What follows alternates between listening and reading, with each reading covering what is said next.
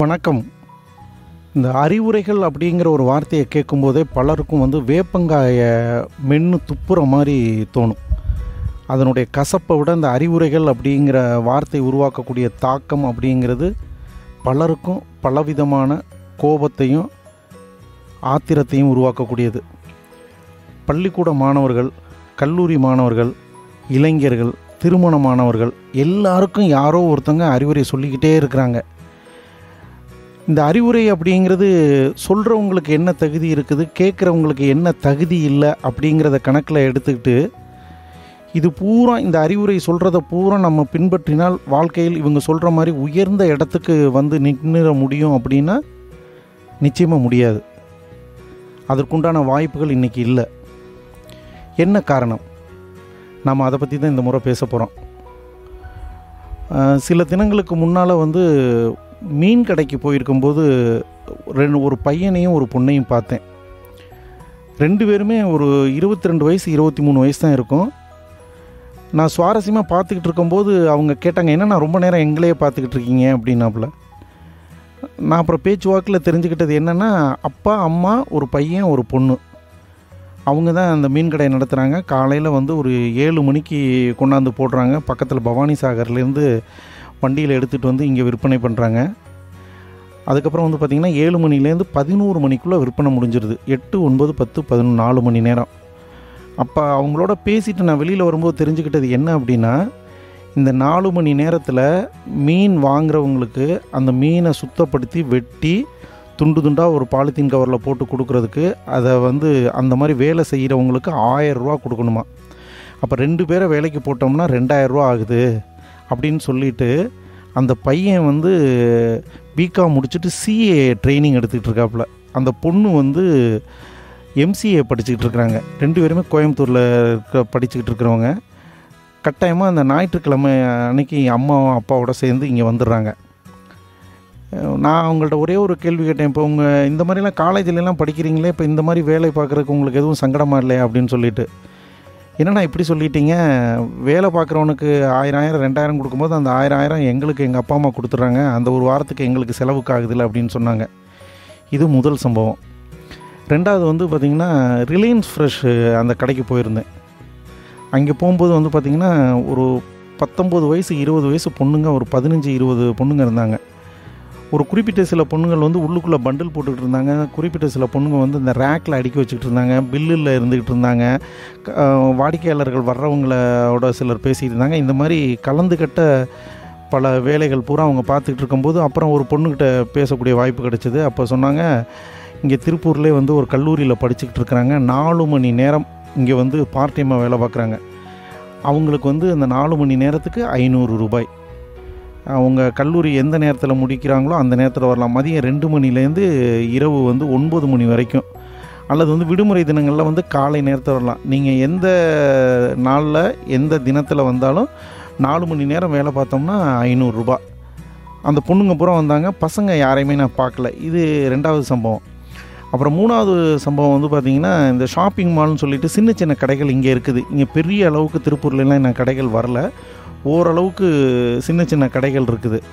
அந்த கடைகள்லையும் வந்து பார்த்திங்கன்னா கல்லூரியில் படிக்கக்கூடிய பசங்க வந்து வேலை பார்க்குறாங்க அவங்க வந்து பார்த்திங்கன்னா இரநூத்தம்பது ரூபா முந்நூறுரூவா அந்த ரெண்டு மணி நேரம் வேலை அப்புறம் வந்து நாலு மணி நேரம் வேலை அப்புறம் வந்து சில கடைகள் வந்து ஒன்பது மணிக்கு மேலே இருக்குது அப்படின்னா அதுக்கு தனியாக கூடுதலாக ஒரு ஐம்பது ரூபா அந்த மாதிரி வச்சுருக்குறாங்க. மொத்தத்தில் வந்து ஒரு இரநூத்தம்பதுலேருந்து முந்நூறுரூவாய்க்குள்ளே அந்த ஒரு நாள் தினத்தில் சம்பாதிக்க முடியும்.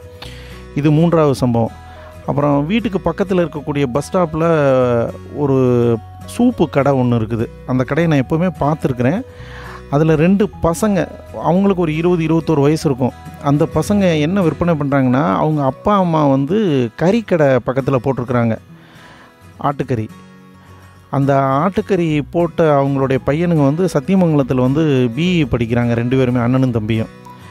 இவங்க என்ன பண்ணுறாங்க அப்படின்னா அந்த கறியில் மிச்சமானத கறி எலும்பு இதெல்லாம் எடுத்து கறி குழம்பு கறி வறுவல் அந்த திறக்கின மாதிரி பண்ணுறது இது தவிர சூப்பு கோழிக்கறி தனியாக வாங்கி ஒரு சூப்பு எலும்பு சூப்பு அப்புறம் மட்டன் சூப்பு இந்த மாதிரி ஒரு ஏழு எட்டு ஐட்டம் சாதாரண சின்ன ரோட்டு ஓரத்தில் ஒரு கட்டை மாதிரி வச்சு அது மேலே வச்சு ஒரு அஞ்சு பேர் பத்து பேர் அங்கே உட்காந்து சாப்பிட்டுக்கிட்டே இருக்கிறாங்க.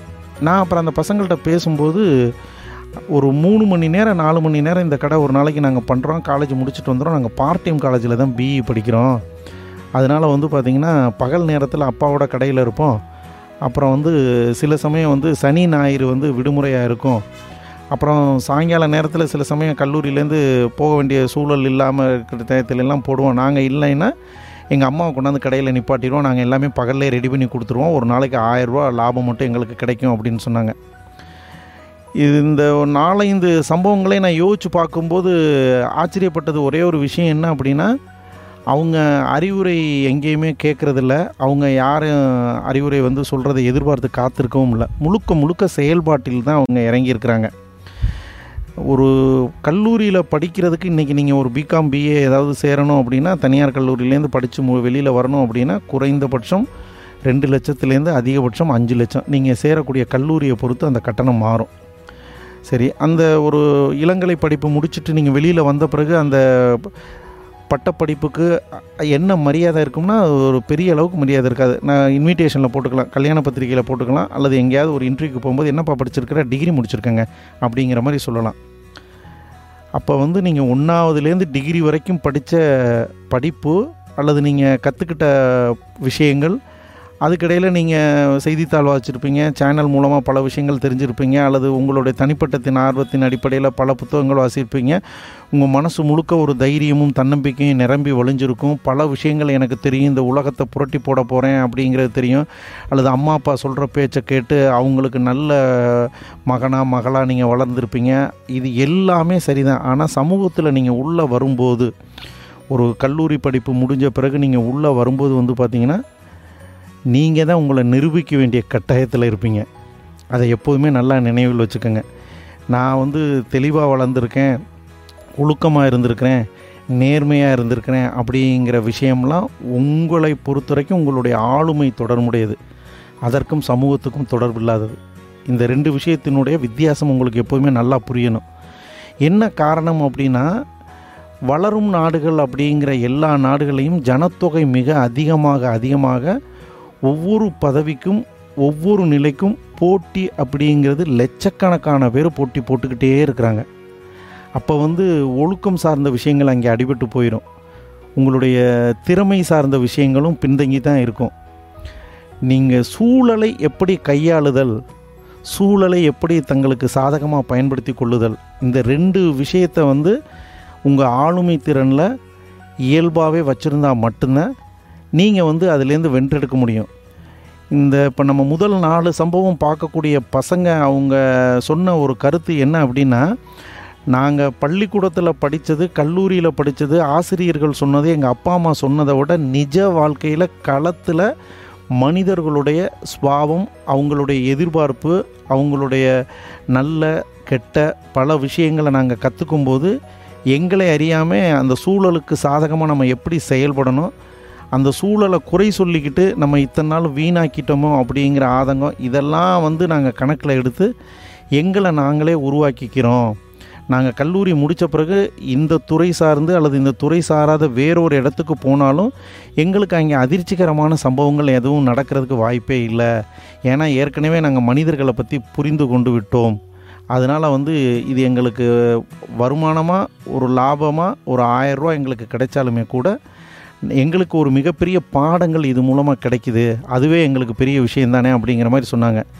இதுதான் உண்மையிலே அறிவுரை. நீங்கள் வந்து தமிழ் இலக்கியங்கள்லேருந்து படித்து திருக்குறள்லேருந்து படித்து எல்லாமே கற்றுக்காத விஷயங்களை களத்தில் மனிதர்களுடன் சந்தித்து மனிதர்களை எடை போட்டு மனிதர்களோட பழகி அவங்க செய்கிறது செய்யாதது பேசுகிறது பேசாதது அவங்க நல்லது கெட்டது எல்லாவற்றையும் நிஜமாகவே நீங்கள் ஒரு திரைப்படம் பார்க்கும்போது ஒரு சந்தோஷம் அடையக்கூடிய ஒரு கற்பனை காட்சிகளை வச்சு உற்சாகம் அடைஞ்சு இதுதான் வாழ்க்கையை நம்புறதுக்கும் நிஜ வாழ்க்கையில் தெருவில் போகும்போது ஒரு பேருந்தில் பயணிக்கும்போது ஒரு ரயில் நிலையத்தில் சந்திக்கக்கூடிய மனிதர்கள் ஒரு டிக்கெட் கவுண்டர் முன்னாடி போய் நின்று கூட்டத்தில் போய் தடுமாறி போய் எடுத்து மறுபடியும் அவசரமாக ஓடி போய் ட்ரெயினில் ஏறும்போது எவ்வளவு சிக்கல்கள் எவ்வளவு பிரச்சனைகள் இதெல்லாம் தாண்டி நீங்கள் அந்த இலக்கை நோக்கி முன்னேறும்போது ஒரு சந்தோஷம் வரும் பாருங்க. அதுதான் உண்மையிலே உங்களுடைய வழிகாட்டி அப்படிங்கிறது நீங்கள் எப்போவுமே ஞாபகத்தில் வச்சுக்கணும். முன்னொரு விஷயம் என்ன அப்படின்னா நம்ம அப்பா அம்மாக்கிட்ட வந்து நம்மளுடைய சுதந்திரத்தை பற்றி நம்ம பேசும்போது அவங்க கையிலேருந்து இருக்கக்கூடிய காசை நம்பி தான் நம்ம வாழ்ந்துக்கிட்டு இருக்கோம் அப்படிங்கிறத நம்ம மறந்துடுறோம். வெளிநாட்டில் பொறுத்த வரைக்கும் வந்து பார்த்திங்கன்னா ஒரு பத்தாம் வகுப்பு படிக்கும்போதே அவங்க அவங்க வாழ்க்கை அவங்களுடைய தொழில் அவங்க பார்ட் டைமாக வேலை பார்த்து அவங்க படித்து அவங்க முன்னேறி அவங்களே திருமணமாகி அப்படின்னு சொல்லிட்டு எல்லாமே ஒரு தனி மனித விருப்பு அடிப்படையில் தான் அங்கே உருவாகுது. ஆனால் நம்ம ஊரில் வந்து பார்த்திங்கன்னா இந்த குடும்ப கலாச்சாரம் அப்படிங்கிறது சாதகமாகவும் இருக்கும் பாதகமாகவும் இருக்கும். சிலர் இருபத்தி ரெண்டு இருபத்தி மூணு வயசில் ஒரு பொண்ணு திடீர்னு காதல் திருமணம் மாதிரி குடும்பத்துக்கிட்ட சொல்லாமல் போன பிறகு நடக்கக்கூடிய அசம்பாவித சம்பவங்கள் எல்லாம் தினந்தோறும் செய்தித்தாள்களில் படிக்கிறோம். ஆனால் வந்து அந்த காதல் உணர்வு அப்படிங்கிறது வர்றதுக்கு முன்னாடி யாரை காதலிக்கிறோம் என்ன பொருளாதார பின்புலம் இருக்குது அவன் நம்ம திருமணம் ஆன பிறகு வரக்கூடிய குழந்தைங்களுக்கு என்ன பாதுகாப்பு இருக்குது? ஒரு வீடு வாடகைக்கு இருக்கிறோம்னா வாடகை என்ன? ஒரு ச சமையல் பண்ணணும் அப்படின்னா ஒரு மாத செலவு என்ன? இந்த பட்ஜெட்டுன்னு சொல்கிறோம் பார்த்தீங்களா? நம்ம எப்படி இந்திய அரசாங்கத்துக்கு தமிழ்நாடு அரசாங்கத்துக்கு பட்ஜெட் அப்படிங்கிறது எந்த அளவுக்கு முக்கியமோ அதே அளவுக்கு தான் வந்து பார்த்திங்கன்னா இதுவுமே ரொம்ப முக்கியம். அதனால் வந்து நீங்கள் எப்போதுமே அறிவுரைகள் வேண்டாம் நீங்கள் நம்புறது அல்லது விரும்பாமல் இருக்கிறதுங்கிறது உங்களுடைய தனிப்பட்ட விஷயங்கள். அதே சமயத்தில் களப்பணியில் பார்க்கக்கூடிய சூழலை உங்களோட சம்மந்தப்படுத்தி அதுலேருந்து வெற்றி கொள்வது அப்படிங்கிறது உங்களுடைய மிகப்பெரிய ஆச்சரியமான தகுதிங்கிறத எப்போதுமே நீங்கள் நம்புங்க.